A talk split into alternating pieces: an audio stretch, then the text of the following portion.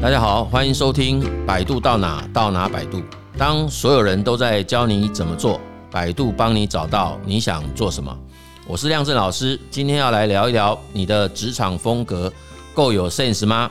我们在工作当中最重要的事情到底是什么呢？有些人学历很高，但是他在每一次的职场历程当中，总是变成他老板眼中非常白目的员工。那有一些人虽然说他自己本身的条件并不是很好，比如说他念的科系学校都蛮冷门的，甚至于不是那种我们讲叫 first tier 的，但是呢，他却可以在非常竞争激烈的职场当中大放异彩。我们就不禁去思考说，其实这样子不同的差异啦，就是他们在职场当中发展的这种不同的结果，到底战胜这种个人背景条件的限制的关键因素到底是什么？那有很多的人就用一个字来代替，就是这些人到底够不够有 sense 啊？什么叫有 sense？ 就是他到底有没有能够去适应这种职场潜规则的能耐，或者是说他有没有这种职场当中所存在的这种尝试？好了，那这个尝试其实有时候还蛮内隐的，你也好像不太有办法把它讲得很清楚，才会有很多的人讲说这个叫潜规则啊。那这个潜规则当然它的内涵就蛮丰富的，我记得我曾经读过那个跟潜规则有关的书，那当然他谈的是中国官场潜规则，那个更是有非常多的内容让我非常的惊艳，就说哇，原来官场里面的这种潜规则学问很多啊，那个水很深啊，如果说自己不是各中好手的话，那很可能进去之后就迷路了。那所以其实小时候还读过一本书叫做《厚黑学》嘛，那个李宗吾所写的，里面所描述的那些内容，如果说自己不是那么样子的清楚的话，很可能就会踩到一些所谓的地雷。那其实这个题目事实上我们当时也是来自于某一本书啦，那这本书的书名就叫做《做个有 sense 的人》。那这其实是一个非常有名的那个行销专家，那个作者叫 Martin Lindstrom， 这个人其实他是很多知名品牌的那个顾问。我当时看到他写这本书，我也觉得蛮好玩的，因为他以前写的书大概都比较跟品牌啊跟marketing 有关，结果没想到他居然写了一本那个他在当顾问期间看到很多公司的一些怪现象，就是他其实发现很多企业组织里面有一些规定其实是非常非常奇怪，他觉得一点 sense 都没有这样，所以他就整理了很多这样的内容。那因为书上没有给我们置入，所以我就不讲那个内容了开玩笑的，就是说其实因为这本书谈的是组织里面的规定，跟我们今天在谈的是人在职场当中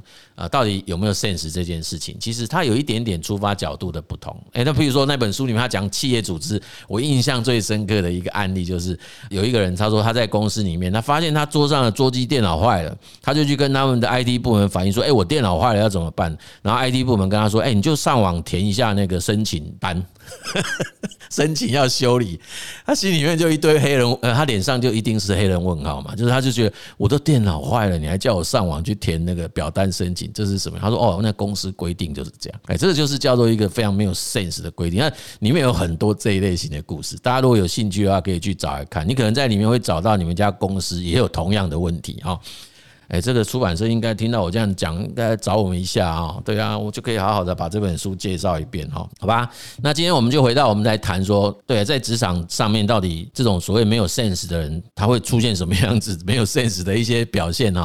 那当然第一题就是我就会被问到说，我在那个职业生涯历程当中有没有遇过这种很没有 sense 的服务啊，或者是经验？我跟你讲真的是很多啦。那我自己有没有被人家认为是很没有 sense？ 我觉得也有。真的就是很白目，我再分别讲好了啦。我先讲一下那个，先讲自己好了，应该要先讲自己没有 sense 的事情就是我有一次在那个官方很重要的一个场合，那个场合其实它有一个主题啦，那个主题其实是在探讨说，我们要怎么样子让企业可以去推动工作与生活的平衡这件事，这样那个其实是一场我个人认为它是一个非常盛大的活动，因为那天与会的那种专家学者真的如果没记错应该超过40个人，非常大的一个那个会场。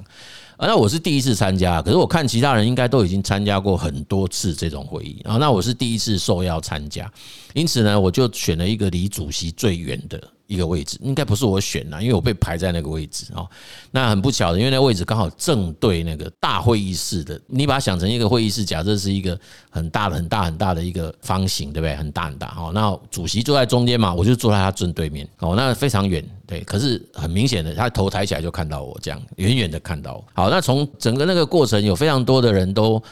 发表了他的看法啦、主张啊之类的，那就只有我都没有讲话，因为我觉得我第一次去就好好学习嘛。可是那天因为就大家发言非常激烈啊，非常热烈啊，我看都没有结束的迹象。那因为我还有其他的行程啊，那已经快要结束了，所以我就开始默默的在收拾我桌上的这些会议资料，然后也默默的开始出现要离开的这个举动。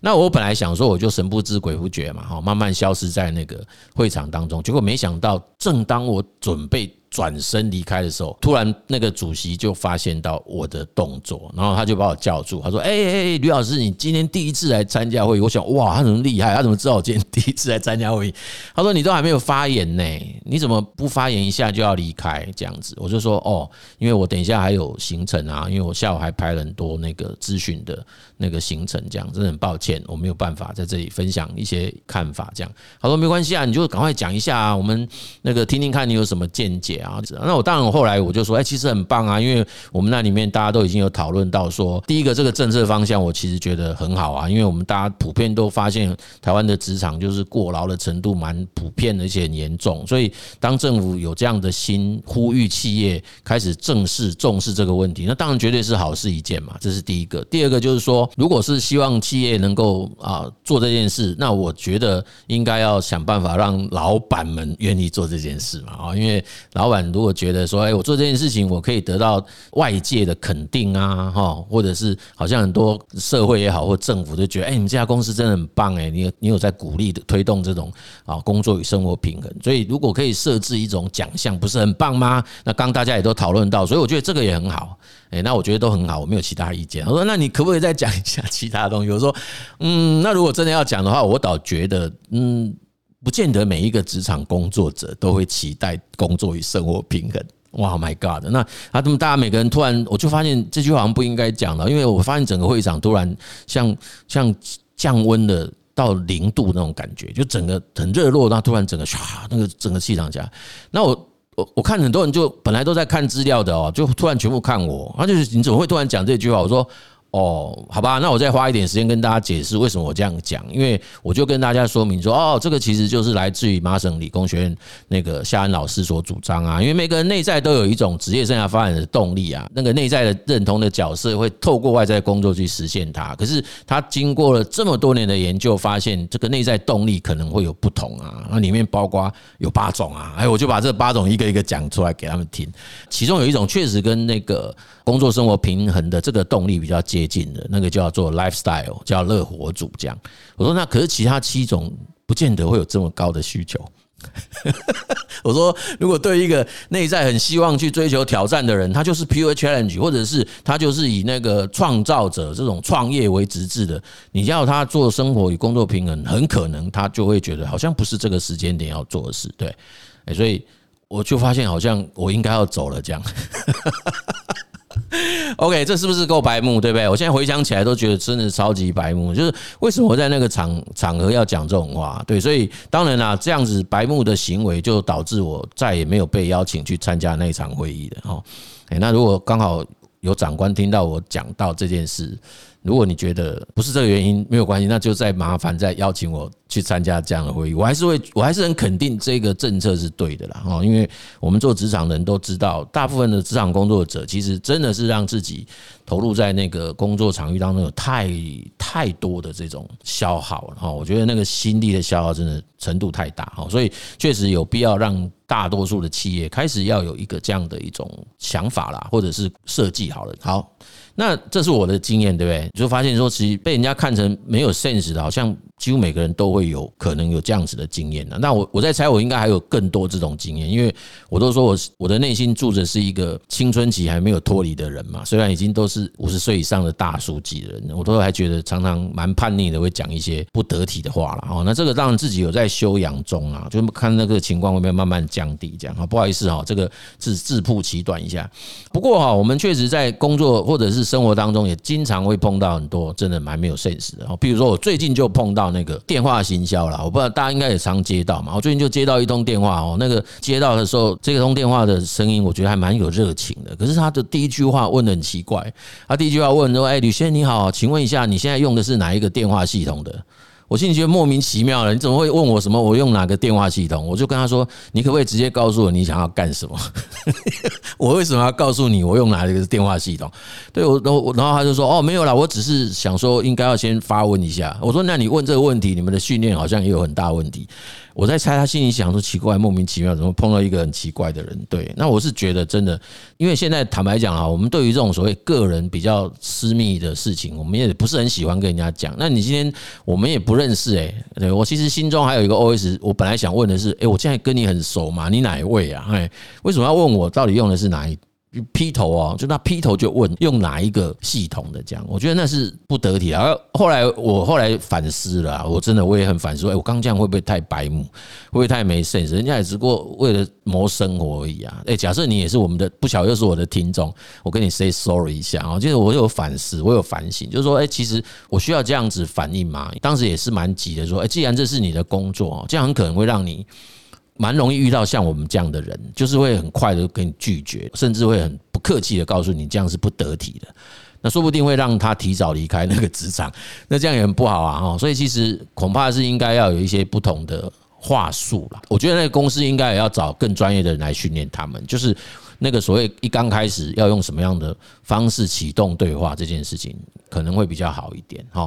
好，那其他太多了啦，比如说你在那种正在忙的时候有人突然来找你要谈什么事等等的，这个太多太多了。OK， 那这个我们进一步就要去探讨说，为什么这些所谓的白目的这种行为或者是会让人家觉得很白目会发生这样。那这个其实就是我们讲的，就是像我刚刚自己说的我那个例子。那当然我那个例子我会认为说，我个人自己事后的反思就会觉得几个原因第一个就是我们太过于忽略了那个现场的那种目的或者是那个氛围啦。那这个有时候我们可以再用另外一个角度看，就是会太过于自我中心，也就是我们并没有去想到我今天讲这句话对于别人会产生什么样子的影响，那别人会怎么样来听我这句话。那其实还是一样跟沟通有关，就是我们今天在讲的这一番主张到底会不会对于整个场合产生一些比较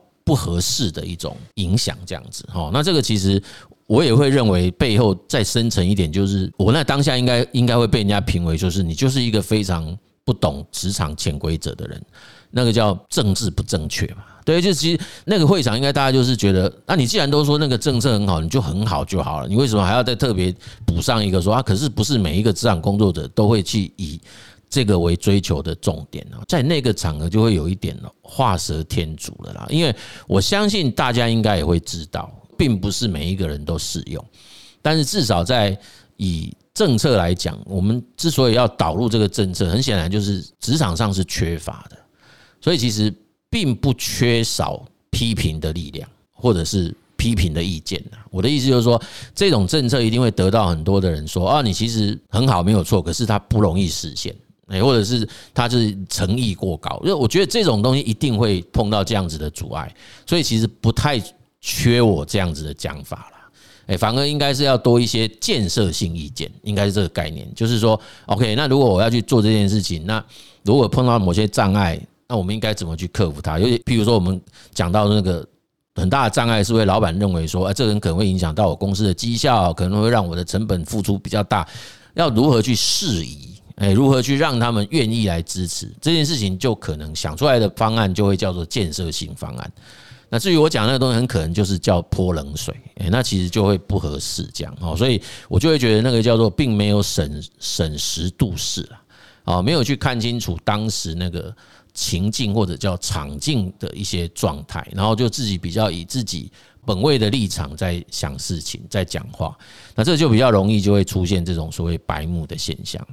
对，那当然这个真的是很难，你知道吗？这人生真的是很难，因为你在那当下，而且我经常有一种心得啦，就是如果说真的有一个比较正式的一种发言，就是一种正式的谈话，真的不要让自己处在那种很急迫的状态，就是有时间限制。比如说你就是急着要在什么时间内要把某一些话讲完，把某件事做完，我觉得那个都很容易出错啦，因为就会让自己可能会忽略掉很多的细节，很多的考虑。那当然就会很容易以自己为出发嘛，因为我就会自己来想说我想要达成我自己的什么目的来讲出这些话，那这个就很容易会造成这种别人的误解，或者是出现我们今天这一集讲的，你就会变在人家眼中就是一个不识好歹的人，对不对？坦白讲，我都觉得一刚开始，如果别人听到那个什么一个主席居然还亲自点到你，大家还会讲你这家伙是什么人呢？这是很多年前的人，因为那时候我还是算是初茅庐吧，应该可以这样讲，因为博士班才刚毕业。对啊，人家就会愿意，一个那么大的长官都愿意点出你的名字出来了，那你当然应该要叫做戒慎恐惧啊，诚惶诚恐啊，你怎么还在上面还会这样讲？那当然，我觉得也就是因为自己年轻啊，就是年轻气盛嘛，对啊，就是会有一个比较不知轻重的这种发言哈。你说为什么会有人让人家觉得白目？主要我都认为就是少了这样子的一种换位思考啊，少了这样的情况。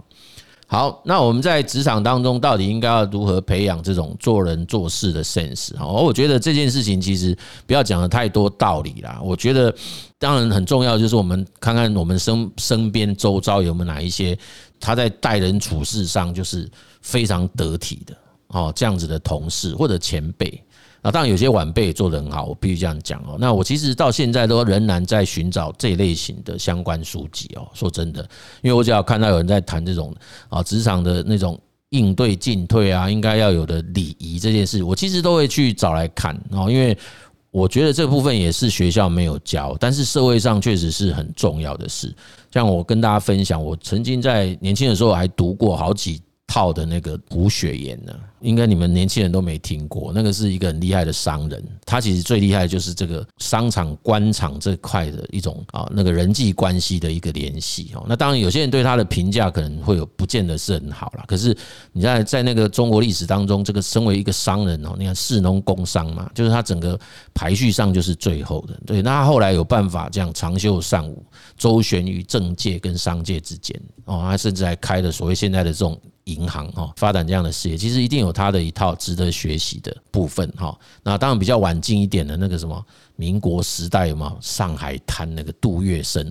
那些包括电影啊小说我其实都看过。那当然看那个不是为了看那些什么刀光剑影，不是，我其实在那个过程就是在看说这样子的江湖人物他到底是如何在处理那一些比较难在一般教科书上看到的这种人情世故。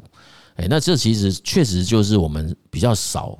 被教育跟教养说真的，我就已经很庆幸我的成长过程比较常去接触到这一类型的事情可是我们还是觉得有缺乏啦。譬如说我在过去在中国上课的时候，我最害怕就是那个下课后的那个饭局啊，那是我最害怕的场合。那很多人都以为我是一个很外向的人，其实一点都不，我是一个内向假装外向的人，我是超级内向，所以基本上只要不需要的场合，我一定会自己一个人看书。我不喜欢去跟人家 social 啊，在那边讲东讲西，这些我其实是我很不擅长也很不喜欢的活动。但是在中国大陆，其实这个交际是一种好像很必要，而且他们我就很佩服，就是有人有办法在课席之间担任这种可以让整个氛围可以炒热起来，而且他就有办法用非常流畅啊、适当得体的这些话语可以让每一个人宾主尽欢我就觉得哇，这个真的是一个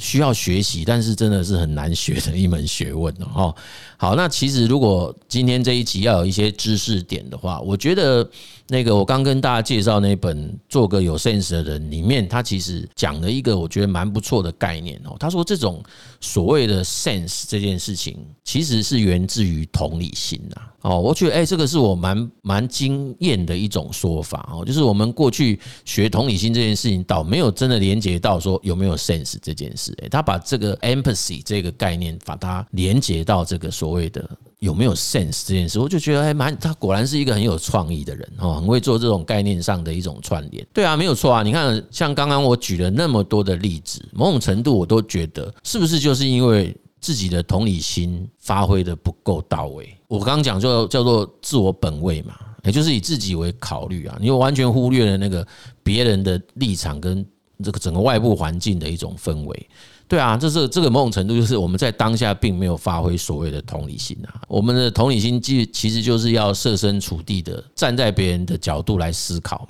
嘛，为他人着想等等，这些其实没有真的内化成为我们平常的日常生活的一种应对。那我觉得这个部分，如果我们来回应这个问题，说到底我们要在职场当中怎么培养做人处事的这种 sense，我个人认为就应该回到如何训练自己的这个同理心的展现。这个同理心的展现，它不是真的学一些技巧啦，不是在那边学到一大堆这种怎么回应啊，怎么做出反应啊，或者是怎么话语去接话啦，或者是从他讲过的话再怎么回应他啦，我觉得那些都是非常技巧层面的。我个人认为应该还是来自于你如何去解读那个情境讯息，然后怎么在正确解读这个情境讯